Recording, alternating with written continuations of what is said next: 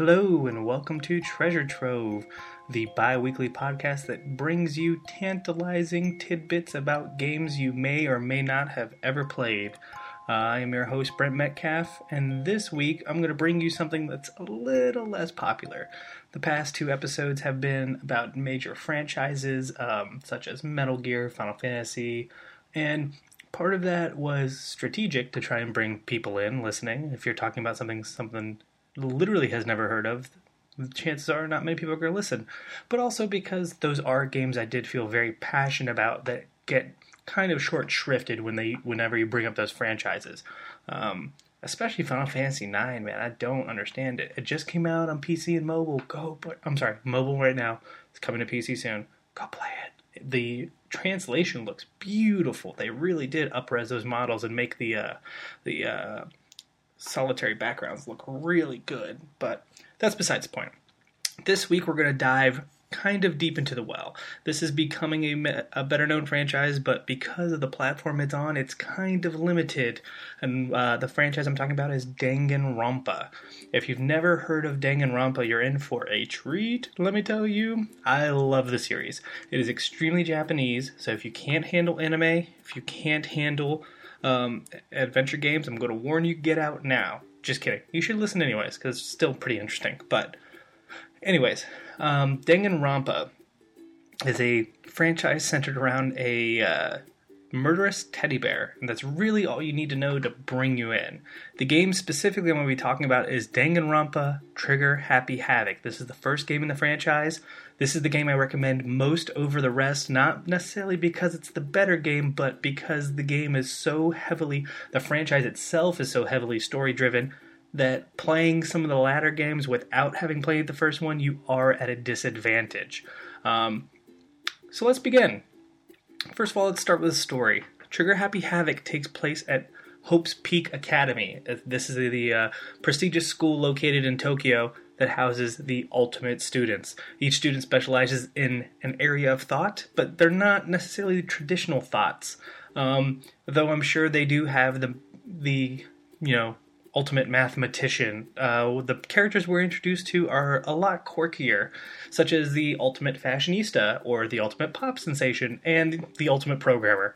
That's kind of the, the gist of uh, the Danganronpa series. It's going to be very quirky and odd, and that's one of the reasons why I love it so much. Uh, um, the Ultimates all wake up to find themselves trapped in the school with all the doors and windows boarded up. Not just boarded up, but really bolted to the um, to be closed. There's pretty much no way they're getting out of there. In order to escape, the students are instructed by a black and white killer teddy bear named Monokuma to kill one another. That's right, they have to murder one another. Not only do they have to murder one another, but they have to murder one another and get away with the murder. The way it works is that once a body is found, a trial will take place to determine if the person is guilty. A little bit before the trial, everyone gets to go around, gather clues, figure out exactly how the murder took place. Uh, this is all under a time limit, so it's kind of stressful.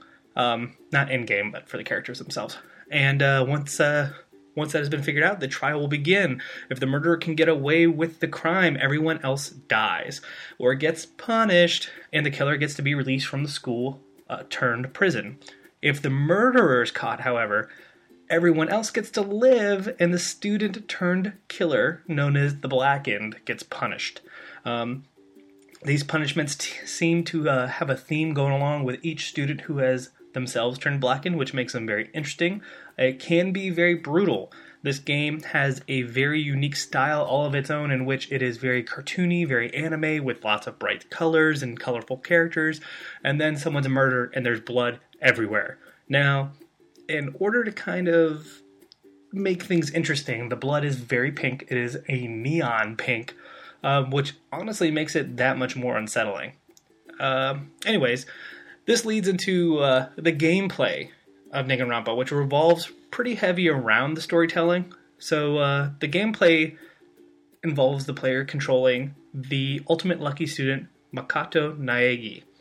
Um, Makoto Naegi basically will be your avatar. He has a personality of his own, but it's not really in depth. It's kind of meant for the player to assume Makoto Naegi. Um, he will take place. Uh, the player will control him throughout the entire game, which involves really two core gameplay loops.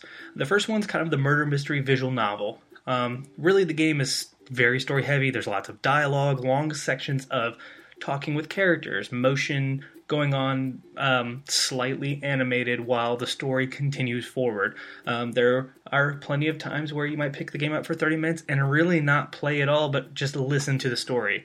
Um, this is done intentionally. It's supposed to be heavy handed, it's supposed to be almost like a motion comic, which some people are not a fan of. This is a very popular genre in Japan. It's called light novels.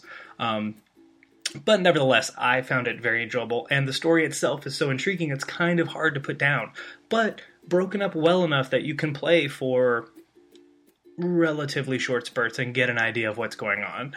Um, there's also free time in between essentially trials when people are murdered, and this free time is used by Makoto to kind of go around and talk with people, get used to them. So you'll control Makoto from a first person perspective, roaming the, stu- the hallways, going into people's rooms and library and other parts around the school as they unlock for you to get a better feel for these characters. You can spend time with characters, get to know them. There is a, a an in-game system where you get to have a bond with someone. You can actually have bonds with all of them. It just requires the end game, which we will get to shortly. But it's really more of a, a relaxed gameplay feel until that is you get to the adventure game, which is where the murder mystery takes place. So once a dead body is found, the game shifts in its style from this relaxed, I'm going to enjoy listening to long, like, dialogue pieces and getting to know people and history of the school and what's going on. And instead, it's going to be more about finding clues. You'll walk into rooms and inspect items. All these will be logged into a diary of sorts that you can reference at any point in time. Excuse me. Um, you also interrogate students to figure out where they were, what was going on. Uh, again, all of these little tidbits get saved for you, so you don't have to worry too much about writing them down. They're going to be referenced later. Um, but they're all very important to solving the actual crime. Once you've figured out all the clues and uh, Monokuma rings the bell, it is time for the trial to begin. And the trial takes place in a different perspective. Everyone sits in podiums in a circle in which case it will move back and forth between all of the players. Uh, this mode is called something like bullet time, something along those lines. And as people are talking, you can see their words flash on the screen. And the goal of the player is to actually use clues to bring out the lies. So these clues turn into truth bullets that are evidence that you can use against other players. Excuse me. Uh, other characters within the game. Uh, using these truth bullets, you'll be able to break down, get people to uh, um, either confess or point out their lie, get people on your side. It's really kind of a constant battle between Makoto and everyone else. Him trying to prove, and the player being him, um, trying to prove exactly who is the uh, the blackened.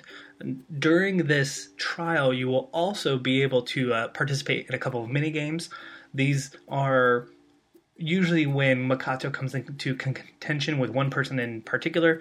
So one of the mini games involves matching uh, letters as they come from the sides of the screen, which can be very frustrating. But it's it's there and it spices it up, despite them being you know labeled mini games. They're they're fine enough, and they break it up enough that you kind of get to lose yourself in some gameplay before you come back and start trying to break down the the what's going on. Um, Makoto also has a life bar during this, so you can't get wrong too many times, or else the trial will end and the blackened will win. When this happens, you get a retry option, so it's not a big deal, but there are some trophies tied to it and unlocking a few things that are kind of necessary, so you want to try and be as precise as possible. Um, once the person has been found out, everyone gets to have a vote, and once the vote is drawn, the blackened is pulled out and punished. And this is kind of the uh, the two game loops that coincide with one another that continue throughout the entire game. Um, they really help balance each other out because the trials and the murders are not necessarily stressful in the sense that you're timed, but it's it's thought provoking. You have to figure out what's going on. None of them are brain breaking. This isn't the witness that is trying to stump you, um, but they're enjoyable nonetheless. Um, the mystery aspect really makes it feel like you are involved al- alongside Mikado and the students, and it's a it's it's a very great game. A lot of people put it uh, in comparison with uh, the Phoenix Wright Ace Attorney series on 3DS. So, a little bit about the development of Danganronpa, specifically Trigger Happy Havoc. Is the game is designed using this mix of 2D and 3D graphics, termed 2.5D motion graphics. Um, they're used to blend the 2D characters and items found in the environment fluidly with a 3D environment.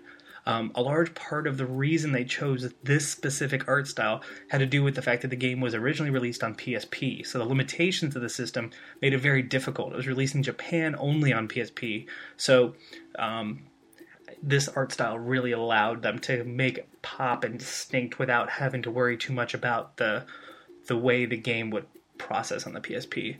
Um, the art direction was specifically picked to contrast the dark subject matter. Uh, this includes the design choice to make blood neon pink.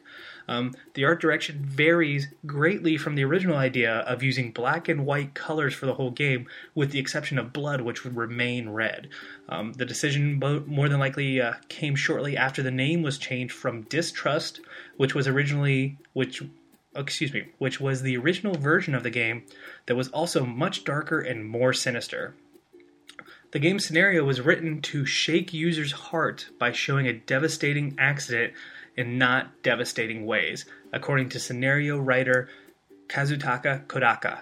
Um, he is currently writing the next game, the third one, and he he says it's very difficult but enjoyable to try and find these mundane scenarios and then really make them uh, I like it. Like he said, it makes you shake your heart because things happen and you're like, no, you either care about the character or it happens in such a weird way or in a weird place that you're just used to being safe and you're not safe anymore. Especially like the school.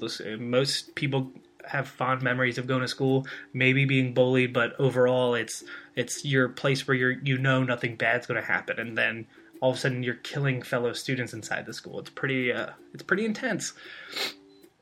Uh, like I said, originally designed for the PSP, along with its sequel, Goodbye Despair, the game was then ported to iOS and Android with enhanced features such as touch controls before finally making its way to PS Vita and more recently Steam. Um, so you can play in the US and the I'll say the West. You can play it on Vita and you can play it on Steam. Um, I personally think it's an excellent Vita game because you don't have to worry too much about devoting hours of time to sit by your computer and do the story. You can literally turn it on, play for 30 minutes, turn it off. The touch controls work beautifully, but you don't have to use the touch controls, so the Vita to me is the perfect place to play it. The game was received uh, fairly well, actually. The uh, the original release uh, in Japan, um, Trigger Happy Havoc, made it to the top of the PSP charts at over 25,564 copies sold in its first week the re-release of the uh, on PS Vita sold over 76,172 copies in its first week. So obviously it gained quite a following since the original release. Uh, the combined sales of Trigger Happy Havoc and Goodbye Despair have reached over 200,000 copies sold in the West as of April 29th, 2015. Um, these numbers are great considering the size of Spike Chunsoft. They definitely see this as a successful franchise. That's one reason why they're continuing to develop. Um, and the fact that the game has been a PS Vita exclusive and sold that well in the West is pretty amazing. Uh, critically, Trigger Happy Havoc was received fairly well. With a, it has a Metacritic score of 80 at the moment. Um, some people felt that the story wasn't engaging enough to warrant the gameplay. Other people wished it was straight uh, visual novel, uh, the light novel, instead of having to be interactive. But 80 is still a strong score by every stretch of the imagination. Personally, the series has easily become one of my favorites in recent uh, memory. The combination of the bright, beautiful art style and the dark subject matter is really appealing to me. I love that contrast. It just really screams out um, the different sides kind of fighting with one another. And I really like the characters. They're very endearing. Uh, some of them are super weird. Some of them are really disturbing. And learning about them super interesting. And the mystery behind Monokuma, uh, especially in Trigger Happy Havoc, is really, really interesting. I will say, I probably won't do a treasure trove on uh, Goodbye Despair, but if you like Trigger Happy Havoc, you have to play Goodbye Despair because the way it distorts the the entire premise of Trigger Happy Havoc is mind blowing. I absolutely loved it. Loved it for that reason. So, um, the story itself, like I said, really fun. Um, I, I still think though, if you're not a fan of like Japanese storytelling or anime, this might not be the game for you. Check it out. There's obviously less plays online and there's things to do, so you can find more about it for sure. Uh, the Truth Bullet mini game to me is a lot of fun to determine who it is, and even though I didn't like the other mini games as much, the Truth Bullet portion of it was really interesting for me. Um, I think it's safe to say that if you put the time and enjoy Trigger Happy Havoc, you'll be sucked into the black hole that is Danganronpa overall. Like, there's no. I would be surprised if you beat it to fruition and did not want to play it any further. You can pick up the game on Vita, like I said, highly recommend it there, uh, or in Steam on the West. I wanted to make one more note before I sign off, which is the game is designed with a story in mind, and at the very end, they added something called school mode, which is a little bit like a school simulation. And school mode is where you can build all of your relationships with all of the characters. And though it's not the most fun gameplay, learning more about those characters really happens in school mode. And so I think that you should, if beating the game, take the time to at least delve into it before signing, writing it off entirely. But that's it. That's the end of my soapbox there. Um, like I said, Danganronpa, Trigger Happy Havoc is the first game in the franchise. I highly recommend it. Obviously, I wouldn't be talking about it if I did not. That is all I have for you this week. It's a, a little quick and a little late. I apologize, but I had some personal things to take care of. Mardi Gras, you know. So you can uh, tweet at me at jesterhead0302 if you have any other ideas for games or you like what I'm doing. Um, you've heard the podcast and wanted to mention a game that I have before, or you have ideas for me to mention other games. Um, you can also visit my blog, which will be in the post because it's really long. I can't remember the name. I gotta get a shorter name. Um, until next time, keep on playing.